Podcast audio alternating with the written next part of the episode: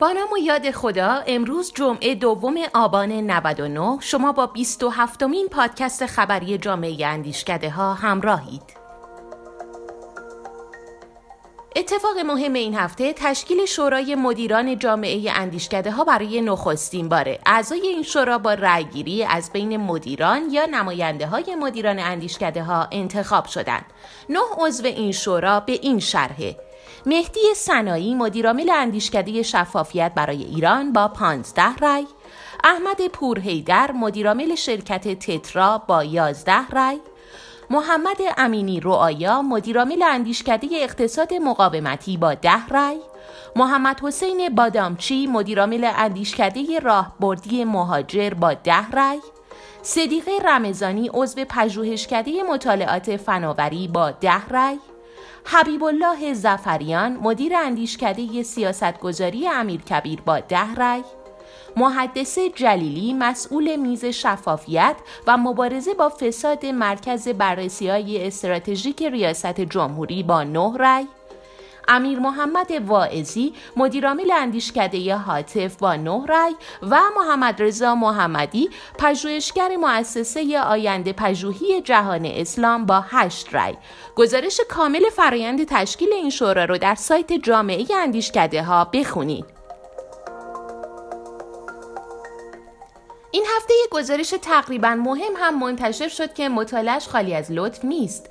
گزارش مرکز بررسی های استراتژیک ریاست جمهوری با عنوان پیشنویس لایحه پیشنهادی قانون خط مشی نحوه اداره و نظارت بر سازمان صدا و سیمای جمهوری اسلامی ایران این پیشنویس سال 95 تنظیم شده و بهانه انتشارش در این مقطع انتشار طرح نمایندگان مجلس برای اداره صدا و سیماست. مرکز بررسی های استراتژیک توی این پیشنویس درباره ضرورت بازنگری در قانون صدا و سیما هم توضیح مفصل و جالبی داده. متن کامل این پیشنویس رو می‌تونید از سایت جامعه اندیشکده ها دریافت کنید. فراخان اندیشکده اقتصاد مقاومتی خبر بعدیه. با موضوع همفکری فعالان اقتصاد کشور سوریه این فراخان پنج محور داره با تمرکز بر همکاری های اقتصادی بین ایران و سوریه. درباره دو کتاب این هفته هم بشنوید. اولی انتشار کتاب ارزشیابی واقع گرایانه سیاست ها و قوانین ساماندهی سکونتگاه های غیررسمی در ایران. نوشته معصومه اشتیاقی کاری از مرکز بررسی های استراتژیک ریاست جمهوری. و کتاب دوم با عنوان نظریه حکمرانی نوشته مارک بویر استاد علوم سیاسی و مدیر مرکز مطالعات بریتانیا در دانشگاه کالیفرنیا که توسط مدرسه حکمرانی شهید بهشتی اول آبان با حضور نویسنده نقد و بررسی شده. و به عنوان آخرین خبر نشست انتقال آب بین حوزه‌ای توسعه پایدار یا توسعه فقر و فلاکت اول آبان در مؤسسه مطالعات دین و اقتصاد برگزار شد. رسیدیم به پژوهش برتر این هفته سایت جامعه اندیشکده ها تحت عنوان عوامل مؤثر بر سیلاب استان گلستان و مدیریت بحران آن کاری از مرکز بررسی های استراتژیک ریاست جمهوری به کوشش محدث جلیلی. بسم الله الرحمن الرحیم. نوروز سال 98 زمانی که در واقع ما دکونه مشغول جشن سال نو بودیم. عده از مردم تو برخی از استانها گرفتار یه سیلاب عظیم و ویران کننده شدن. از جمله استان گلستان. در استان گلستان این سیلاب حدود یک ماه طول کشید و از نظر حجم و ماندگاری جزء بزرگترین سیلاب های این استان محسوب میشه. زمان حادثه سیلاب گروه های زیادی از مردم با مرکز بررسی استراتژیک تماس گرفتند و از این مرکز با عنوان یه نهاد مشورتی درخواست کمک داشتن. درخواست ها اغلب در ارتباط با انجام دادن یا ندادن یه نوع مداخله بود برای اینکه حادثه سیلاب سریعتر کنترل بشه. به همین خاطر مرکز بررسی ها تصمیم گرفت یه تیم پژوهشی رو برای بررسی ابعاد حادثه به محل حادثه اعزام کنه. تیم اعزامی ده روز در محل حادثه به بررسی و مشاهده میدانی گفتگو با مسئولین و شهروندان و کنشگران مدنی که در زمان حادثه فعالیت داشتند و همینطور بررسی فایل های صوتی، اسناد، دستورات، نامنگاری های انجام شده پرداخت.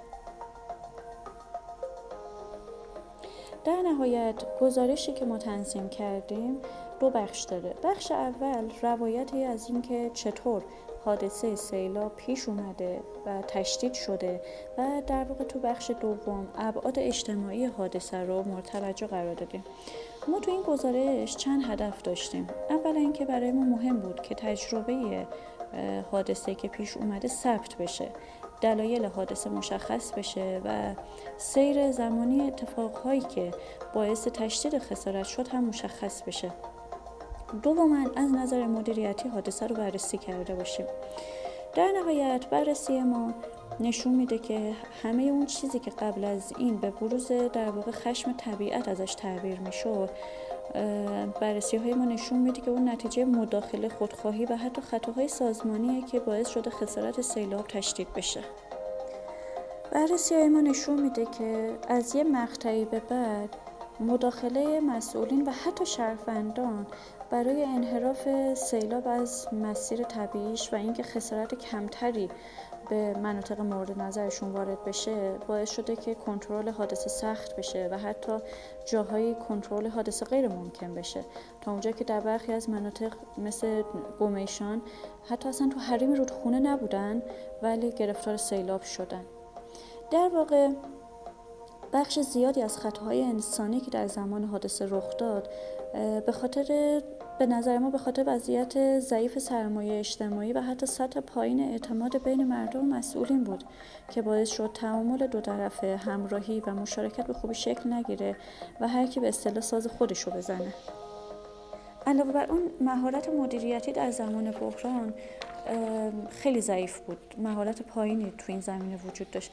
وقتی میگه مهارت مدیریتی منظور ما فقط امکانات لوجستیک نیست. به کارگیری امکانات لوجستیک نیست. هماهنگی بین سازمانی خیلی مهمه. در واقع اینکه فرمانده ها و مدیران حادثه بتونن به موقع تصمیم گیری کنن.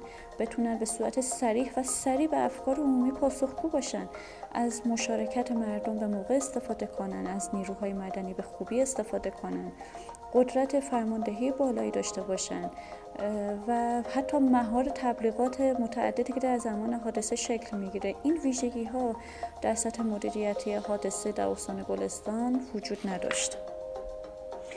در نهایت به خاطر سرمایه اجتماعی پایین، مهارت مدیریتی ضعیف و حتی شکل نگرفتن تعامل بین زینفعان مختلفی که متأثر از حادثه بودن و به اصطلاح حق خودشون می‌دونستن که بدونن چه خبره و حق خودشون می‌دونستن که در حادثه مشارکت داشته باشن باعث شد که بعضی از مناطق خسارت سیلاب بیشتر باشه در واقع مناطقی که خسارت بیشتری از حادثه دیدن مسئولین نیاز به صرف انرژی بیشتری داشتن. برای متقاعد کردن مردم برای همراهی مردم برای اینکه در واقع برای انجام هر اقدام فنی و لوجستیک نیاز به متقاعد کردن مردم داشتن. خب این موجب هدر رفت زمان شد منابع رو از دست دادن و حتی متاسفانه ما شاهد این بودیم که یه سری از نیروهای داوطلب و امدادی از دست رفتن.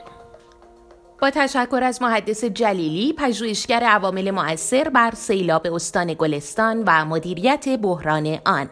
آدرس ایران تینک رو به خاطر بسپارید و در شبکه های تلگرام، اینستاگرام و بله ما رو دنبال کنید.